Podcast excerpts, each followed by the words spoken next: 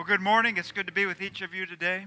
Also, to those who are joining us online, we are glad that you're worshiping with us today. As we uh, open up the, the Word of God today, let me just say that uh, this is the fourth week and the final week in a series we have considered on the vision of our church.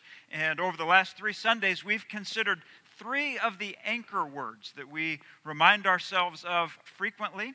And those words are worship, grow, and serve. And as we've said, they're not only words that are, that are active verbs that remind us of, uh, of uh, what we are about, but they also help us to understand our identity in Christ. We have seen that we are worshipers, we are growing disciples, and we are servants. That is, that is who we are as uh, the body of Christ as followers of Jesus. And so we, we certainly want to continue thinking upon those three themes. But as Stephanie said, there was a fourth word that, that I uh, alluded to last week. And we had kind of a to be continued moment there at the end of the message, a, uh, a cliffhanger, some might say. And it, it generated quite a bit of discussion.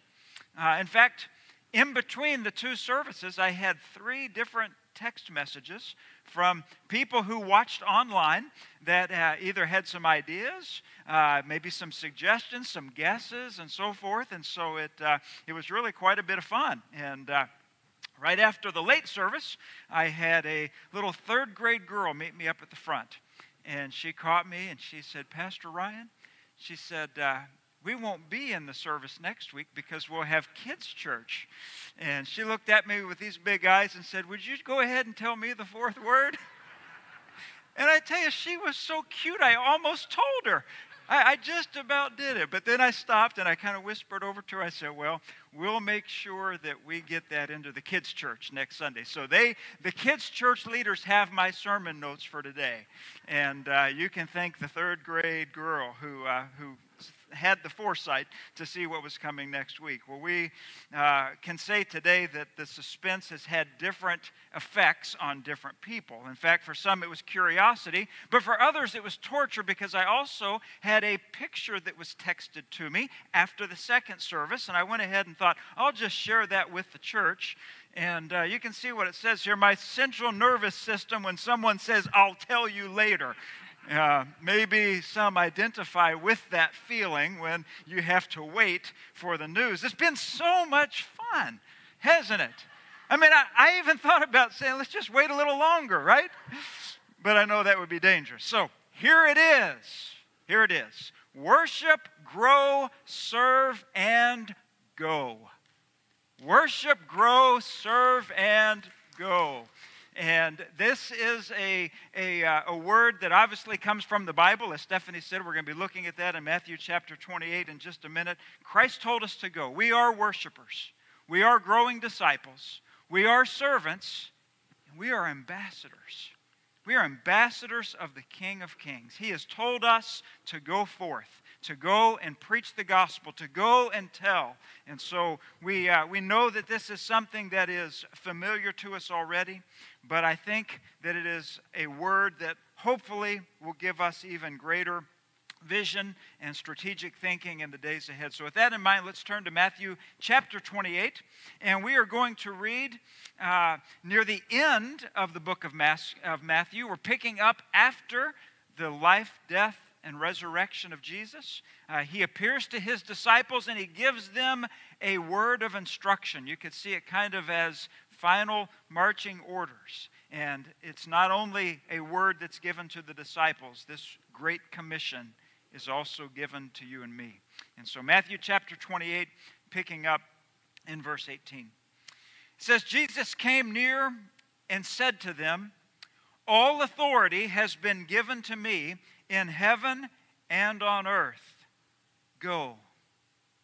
Go, therefore, and make disciples of all nations, baptizing them in the name of the Father, and of the Son, and of the Holy Spirit, teaching them to observe everything I have commanded you.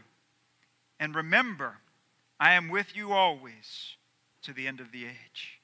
This was vital. This was important that the disciples understood. They had been given a message, they had been given truth. They had been set free from their sins. They had been given new life in Christ. And now he was telling them to go. Go into all the world and make disciples. Earlier, Stephanie asked the question who was it? Who was it that shared the truth with you? Was it a group of people? Was it an individual that had, that had particular influence in your spiritual development and understanding? Well, that is who we are called to be. We are called to go. We are called to be ambassadors. So this morning, our first point is our mandate is clear. Our mandate is clear. Go, therefore, is indeed a mandate. A mandate is a command, it is a directive, it's not a suggestion. And when we think about the commission, the Great Commission, we are mindful of who it is that's giving us this mandate. And that, of course, is our Lord Jesus Christ. And He's made it very clear. He said, Go and tell.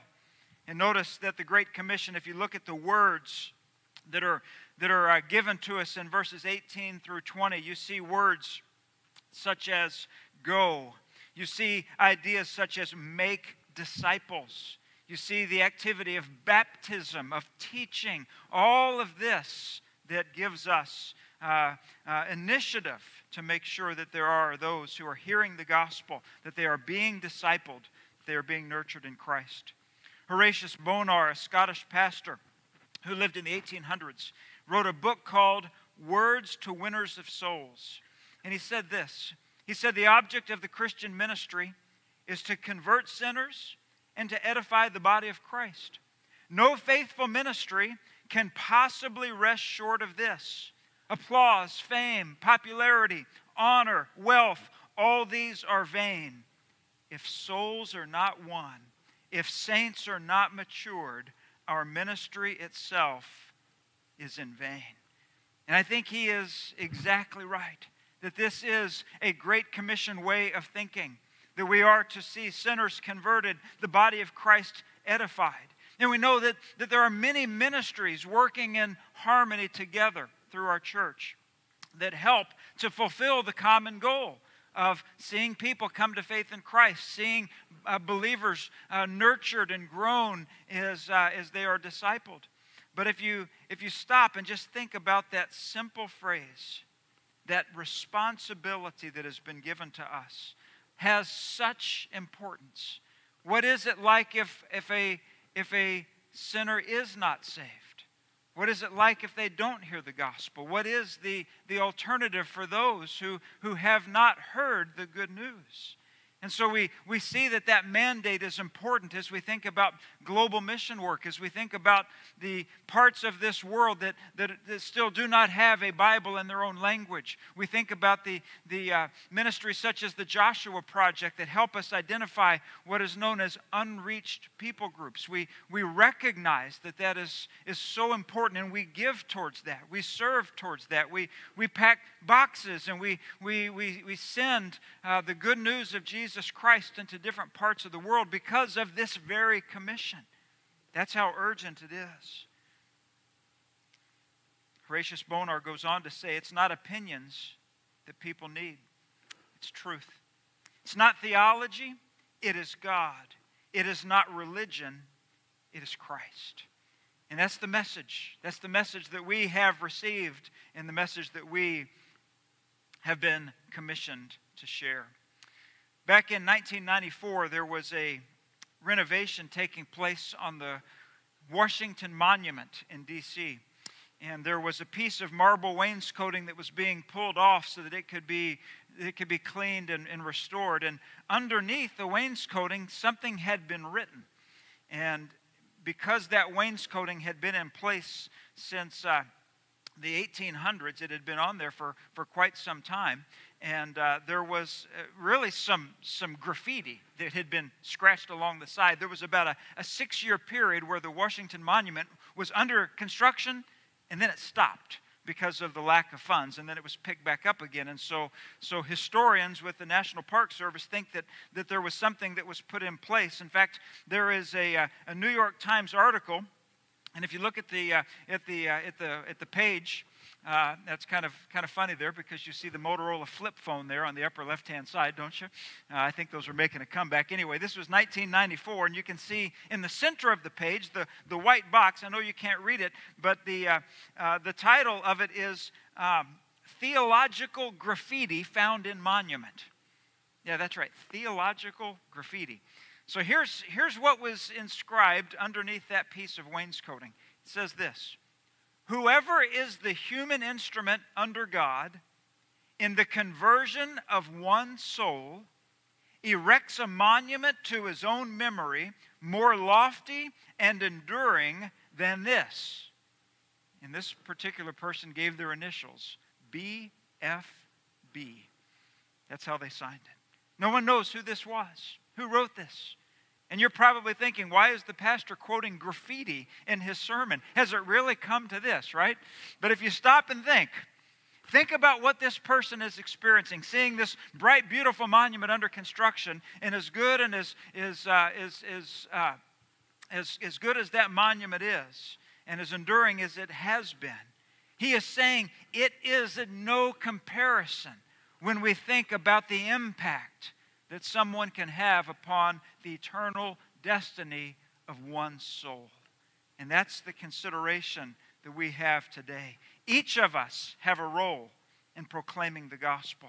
Each of us can be that human instrument under God. Obviously, He's the one that converts souls. We know that. We know it's God doing the work, but He has chosen, even back in the days of Jesus' earthly ministry to communicate that he wants to work through his people, today through his church, in sharing this good news. The fact is, it's expected of us, knowing that the Lord has given a commission, a mandate. It is a clear mandate. Secondly, our message is urgent. Consider for a moment the importance of the Great Commission. In fact, just uh, about 10 chapters earlier in Matthew chapter 18, Jesus said in verse 3 Truly, I tell you, he said, unless you turn and become like little children, you will never enter the kingdom of heaven. Now, does that verse just get your attention? If, if there's a verse that says, you will never enter the kingdom of heaven, it, it's one of those that makes us stop and say, what exactly is he saying? And he gives this word unless. There is something that can happen unless you turn. Some versions, your version that you're reading might say, unless you are converted. Unless you turn to Christ, turn from sin, unless you turn to Him, receiving the free gift of salvation, According to Matthew 18:3, you will not enter the kingdom of heaven. So can I ask you this morning, church family, do you believe that? Do you believe that only those who are converted will enter the kingdom of heaven?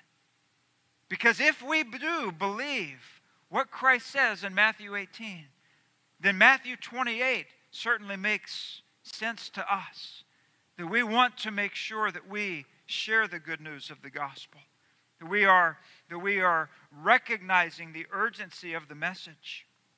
Paul wrote in Romans chapter 5, verse 8, But God proves his own love for us, in that while we were still sinners, Christ died for us. You see, he brought the solution, he brought the rescue.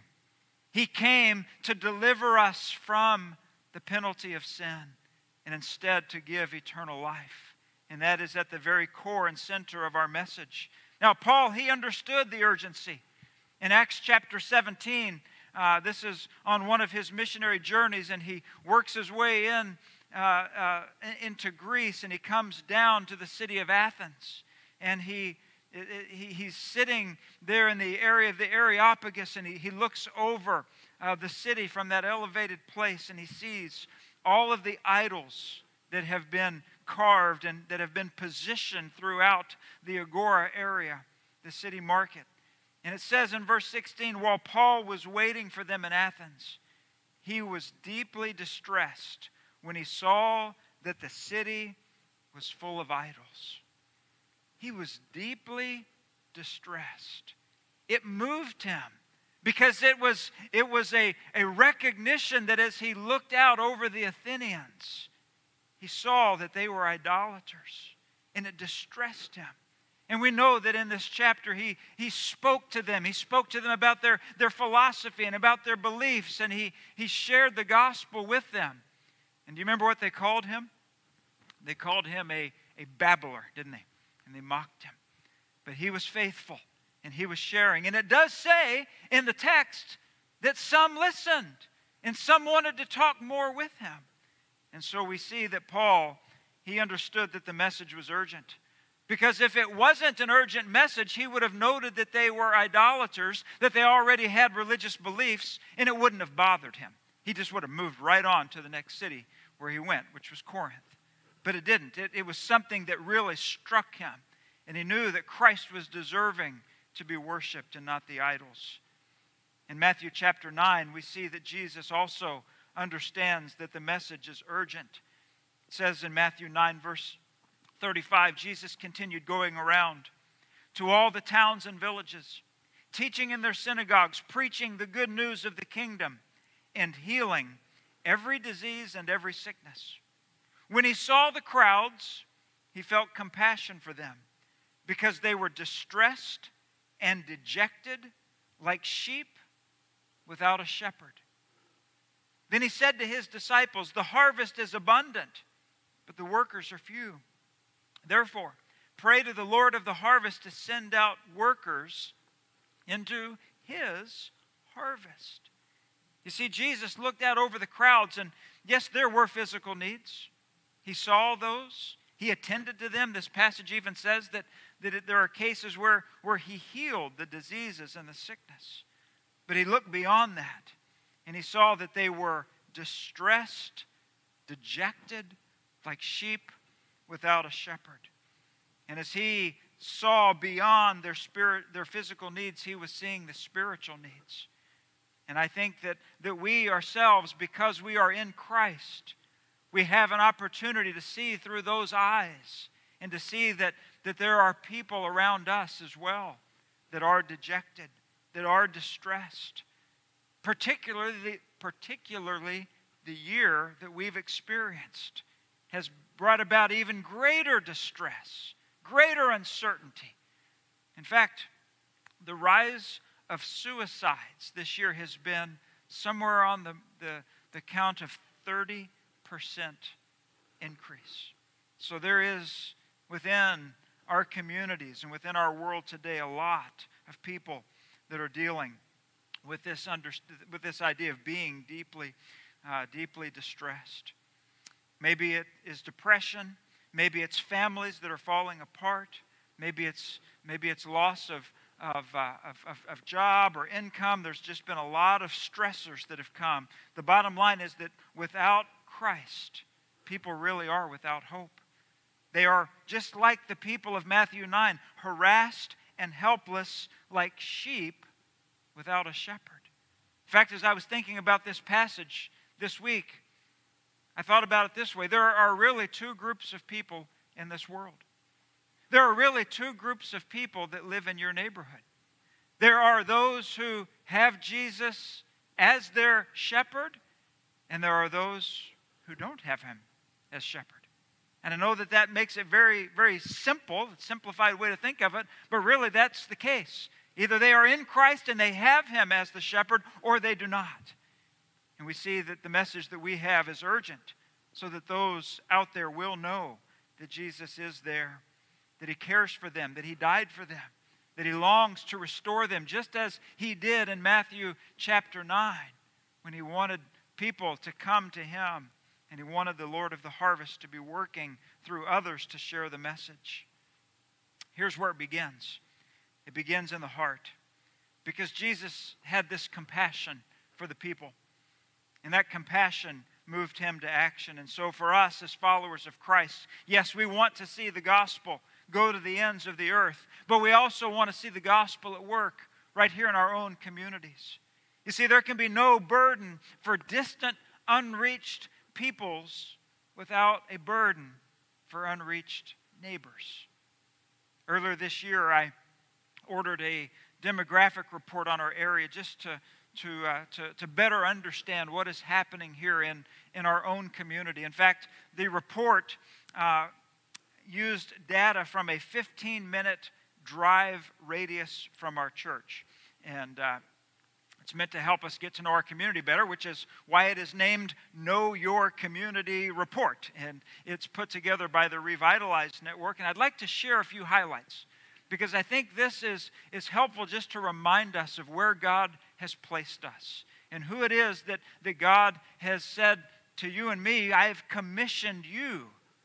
I've commissioned Fellowship of Wildwood to be the ones who are sharing the good news of Jesus Christ. If you look at the map, you will see the 15 minute radius, and you see the blue uh, uh, marker there where our church is located. And you can see that we are in a, in a central location. If you go 15, my, uh, 15 minute drive to the east, you will, you will go through Ballwin, just about to where 141 is located. If you go a uh, 15 minute drive to the south, it's, it's roughly Eureka, maybe even close to the Pacific area is 15 minutes. And uh, if you continue to go, to go west, you come close to, to Gray Summit and in that area. And 15 minutes uh, north, uh, would put us uh, into Chesterfield, not quite to 40 Highway if you're driving 15 minutes from this location. Now, I realize that we're scattered all throughout that, and so our, our opportunities certainly go, go beyond this. But, but that, that gives you a, a picture of where 15 minutes is in terms of drive time from our church. And within that, there are over 82,000 people. 82,000. 82,570 souls that are, that are there in that. The average household size, 2.7, so lots of, of families in our area. In fact, if you look at the, the next screen, it takes that 82,570 and, and shows projected growth from 2019 to 2024, and there is a little bit of growth. It's not the, the, it's, it's not the, the fast growth that I think our area has seen in the past, but there is some projected growth, and we do see in the city of Wildwood that, uh, that a number of subdivisions have been under construction. So makes you wonder if, if, uh, if this projection is, is as accurate as, as, uh, as it might, might uh, be. But anyway, there is some growth that's happening there. If you look at the next slide, it has the population by generation. And it begins with the, the, uh, uh, the builder generation, the, uh, what's known as the greatest generation, those born 1945 and earlier, 7.6% in our area. And then you get to the baby boomer uh, population, 40, uh, born between 46 and 64, and that's the largest demographic, 25.7%. And then you can continue to, to work your way through the different ones and see the, uh, uh, the fact that we do live in an area where, where uh, there's, there's many different generations uh, that are spread out, but you can see uh, that there's certainly uh, a lot there in the baby boomer. And then you can see the next highest one would be what's considered Generation Z, those born from 1999 to 2016. And so when you think about the implication for kids ministry and student ministry, uh, you see that there are n- a number of young people that are right here within, within our area. And uh, so anyway, just give that as a, as a sample to you to see that uh, it is important that we have intergenerational ministries and that we're thinking through even uh, for ministry for uh, younger generations. Now, you're probably looking at that one on the end that says 2.8%, and that's Generation Alpha, born from 2017 to present. So they will catch up, right? I mean, they're, they're, that, that demographic will grow in the years ahead, uh, but you can see that those are uh, some that are very, very young. As we think about the, the, the makeup of our population, in 2019, we have a minority population of 14%. And uh, uh, we primarily see within the, the, the, population by race, we see, uh, uh, we see that this minority population is growing. And that's something that for us as a church to be, to be uh, uh, aware of and to see what, what does that mean for who's moving into the area, into our community, so that we can be better equipped to serve them and to share, God, share the gospel with them. And so as you as you look at that chart, I know there's not hard numbers there, but I can give you some. Uh, it's roughly in 2019, 86 percent. There is the is, is the number for the bottom of those who are part of a white population. Then the next demographic is Asian, which is six percent. Hispanic is three percent. Black is 2.3 percent, and then other races 2.2%. And what's interesting is as you look at the breakdown of data, even as the projection goes from 2019 to 2024, you see that there is an increase in the minority population. If you look at the data from 2019 in comparison to 2010, what you've seen is also we've experienced an increase in the minority population. And so uh, we see this and we understand that this is part of, of who is in our community. How can we, as a church, how can we strategically think about reaching those who are in the Asian, Hispanic, and black communities? How can we make sure that we are a church that is welcoming to all? And in some cases, may even be thinking about some of the barriers and, and, and how, we can, how we can overcome barriers as a church to make sure that all are welcome and that we are reaching uh, everyone. And as you think through growing minority populations in our area, we'll see that that is, is uh, part of what uh, we have been asked as a, as a church uh, by Christ to consider when we think about, about who our neighbors are and how we can best reach them. And it may even mean that there are going to be some needs. Uh, there are some that live in our area that have, that have moved here that, that do not have English as a first language or may not have English as a language at all. And so, for them to be growing up and, and, and, and, living right here in our midst uh, is, is something for us, again, to be able to understand. Over the last few months, I've been a part of a, of a task force of churches in our area. Uh, made up of, of, of, lay leaders and, and a few pastors that are, that are wanting to, to understand how can we as churches recognizing that the body of Christ is ethnically diverse, how can we demonstrate unity to the world around us? How can, how can churches that are primarily white with churches that are primarily black or, or other ethnicities? How can we be serving together? How can we be an encouragement to one another? Because we recognize, unfortunately, today in America, Sunday morning is one of the most segregated times of the week when it comes to uh, churches and, and, worship experience. And so this task force has been, has been uh, looking at ways in which we can uh, come together. I've met some wonderful people. In fact, had lunch this, this last week with, uh, with a brother in Christ who's part of, a, of an African American congregation and uh, wonderful brother. And I'd, I'd loved for us to get to know them and, and to be able to have opportunities to serve together. We'll see. We'll see how the Lord leads in that. But it, it's important that we, that, we, that we consider those efforts. We've also had an invitation over the course of this last year with the, the St. Louis, with one of the, the uh, Chinese Christian churches, St. Louis Chinese Christian Church. Uh, they needed some assistance with student ministry. And so I think going all the way back to maybe February of this year, uh, we've, we've had uh, connectivity with them and with their students, and they've been participating uh, primarily with our student ministry online over the course of uh, the spring and the summer. But nonetheless, there is a, a partnership there that, uh, that we hope will continue. And I, I think that, that as the world cries out for peace and for unity, that the church can and should lead the way in these areas. And so for us to, to be able to look at a, a demographic report like that and say, this is our city. And, and this is uh, the opportunity that we have to, to consider these individuals to make sure that there's a place for everyone here and that there's an invitation to everyone to experience uh, the love and the grace and the truth of Jesus Christ. Let me show you one more graph. Again, this is of people in a 15 minute drive. And the question is how often do they attend religious services? And uh, if you look at that, you see that it's got four shades of, of blue. And the darkest shade, 38%, says rarely attend religious services. That's 38%. The lightest shade of blue is 25%, attend religious services regularly. But if you take a look at this chart and you look at the four quadrants that, that are represented here, you could take the rarely attend religious services and occasionally and you will, you will see that that's more than half. That's more than 50%. So as you, as you drove in to church today, or as you, as you tuned in online, realize that, that, that more than half of those in your neighborhood are not connected to church.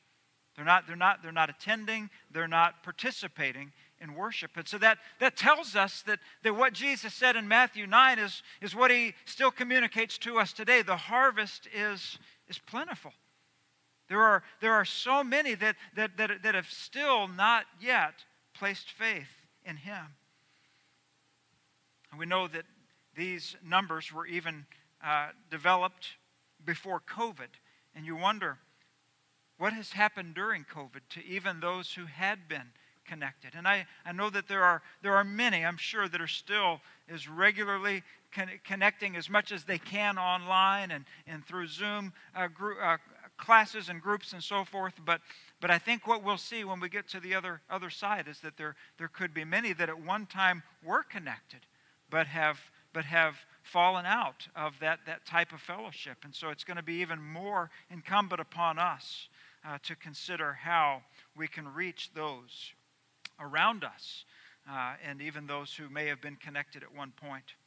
So it, it, it asks and begs the question uh, as we think about wanting to connect with people in our community. What, what are their needs? What are ways in which we can come alongside and, and serve them, that we can get to know them?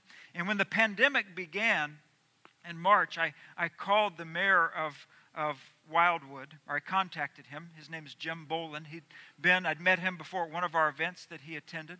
And I reached out and said, you know, we as the Fellowship of Wildwood members would want to be a resource to the city, a resource to you if there are needs that, that come up during this time. And, and he replied back and, and thanked me for the, for the offer. And then, and then uh, uh, a little while later, he contacted me again and said that, that, the, that the city council of Wildwood was, was concerned that there may be uh, gaps in the way citizens are being served and cared for.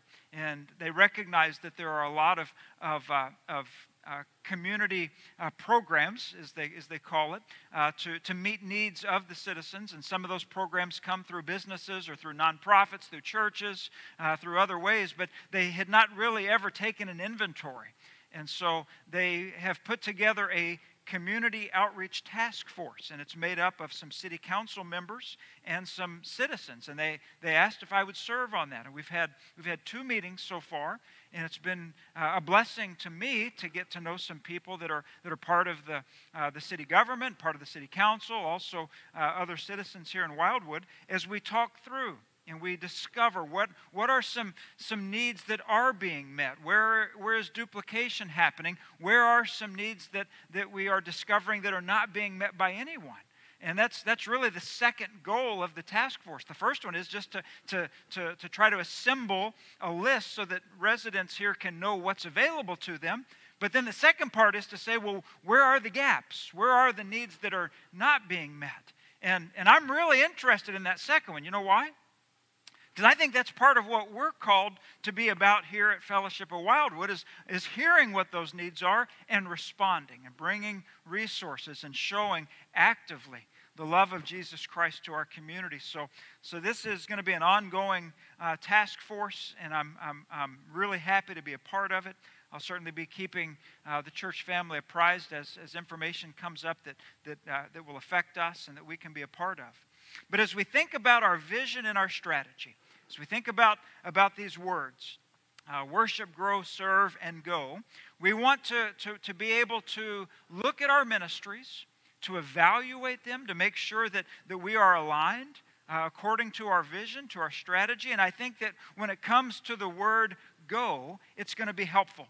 Because for many years, we've, we've, we've assumed that, that that word serve also is, is communicating evangelism. It's communicating that we're, that we're taking the gospel. But I, I think that the argument has been made, could be made, that there are ways in which we can serve, in which we can care for others that are not necessarily Great Commission evangelism. And so, by being able to add that fourth word, it just gives greater clarity and focus to make sure that in going forward, we as Fellowship of Wildwood value and understand the call, the mandate, the commission that Christ has given to us.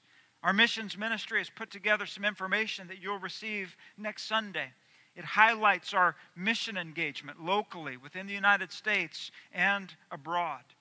But we also want to be thinking locally. And as you know, we've had some increased opportunities, uh, even over the last three months, with the planting of a new church on the campus of Missouri Baptist University called College Park Church. Uh, the Cox and Leonard families establishing this church, but other members of fellowship coming alongside and, and uh, leading and assisting in that effort.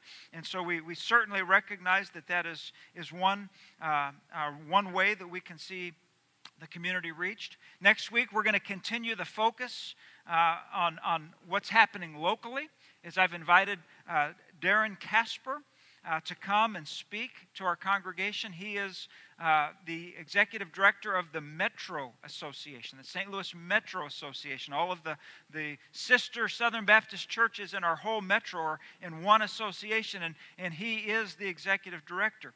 He has uh, uh, followed Jim Breeden, who many of you all know. He, he uh, uh, resigned earlier in the year, and Darren Casper has, has been a, a long-time staff member there and has assumed the leadership role. And so uh, uh, we will really be happy to have Darren with us to be able to help us see, even right here in our community, right here in our county, what is happening to, to share the, the good news of Jesus Christ.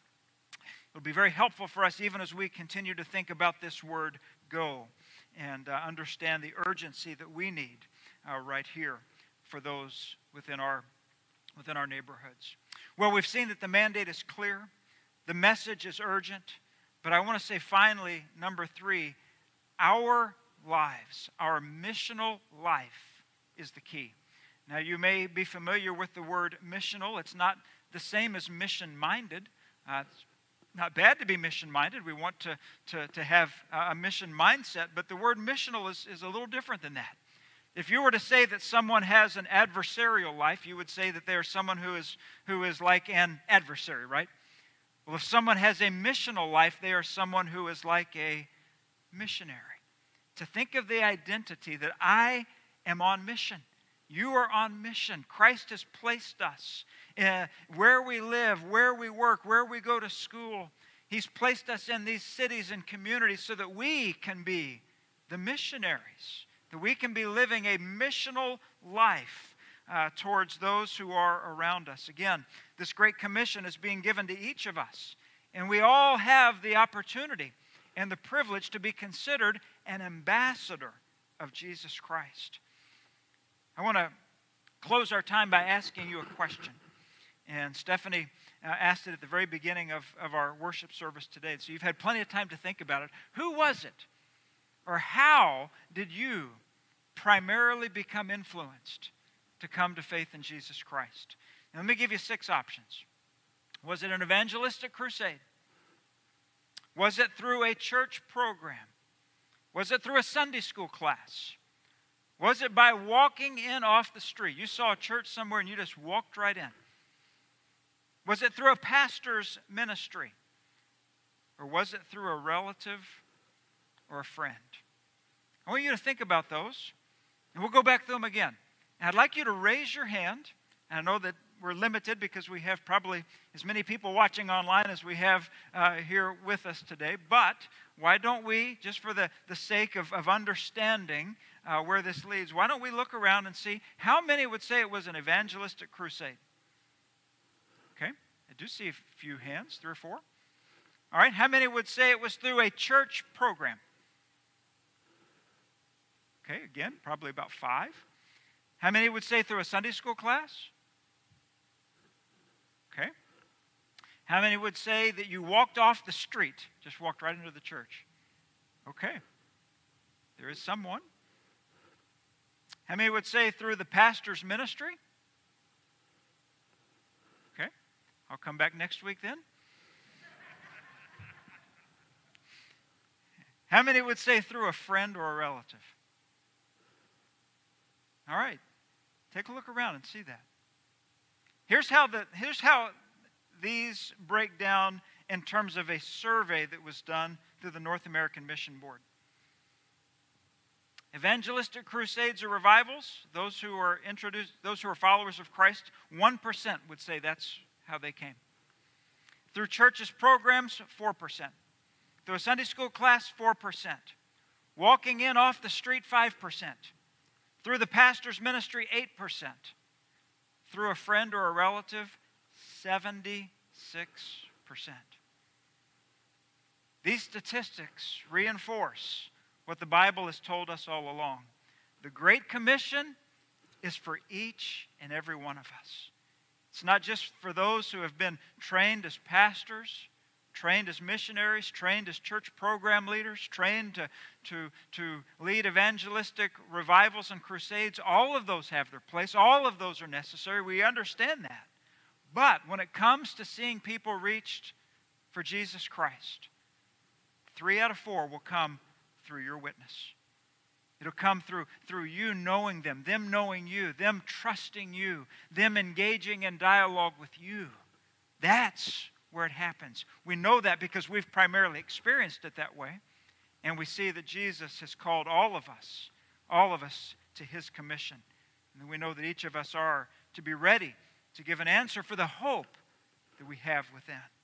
Well, as we conclude, let's remember we are not alone in fulfilling this great commission. In verse 20, Jesus said, And remember, I am with you always to the end of the age. And isn't that great to hear? To know that He is with us, that He is at work, that it's His Spirit that draws, that convicts, that converts. But for whatever reason, it has, it has been His pleasure to work through His people. But He doesn't leave us alone. He is there with us. So may we have courage. May we, may we look at the world around us with the urgency that He has. And may, by God's grace, we see people continue to come to know Him as Lord and Savior. Would you pray with me? Our great God and Heavenly Father, we thank you for your word. We thank you that you have given us very clear instruction. And God, we thank you for this instruction because it is part of the reason why we ourselves have heard the good news. God, we thank you for that. We thank you for those who you used to, to be an influence to us, those who cared enough to walk alongside, to answer our questions, to share the, the truth of the gospel of Jesus Christ. Lord, we thank you for those. And now we pray that, that you would once again encourage us to be that for others, to be those people, to be that church that indeed would be a lighthouse, that would indeed be concerned for those right here in our city, in our county, in this part of the world. Father, give us that burden when we think that, that more than half of the people that we encounter are not, in all likelihood, following you. Half who don't have you at the center of their lives. Half that don't have Jesus as their shepherd, guiding them, caring for them. Father, may you increase a burden within us. And as we look at the world around us and we see the times in which we live in, we know that these are urgent times, desperate times. And I pray that, that the message of the gospel will go through your church. May we be faithful today and in the days ahead. Lord, we pray that you will help us to worship, to grow, to serve, and to go. We pray this in Jesus' name. And all of God's people said, Amen.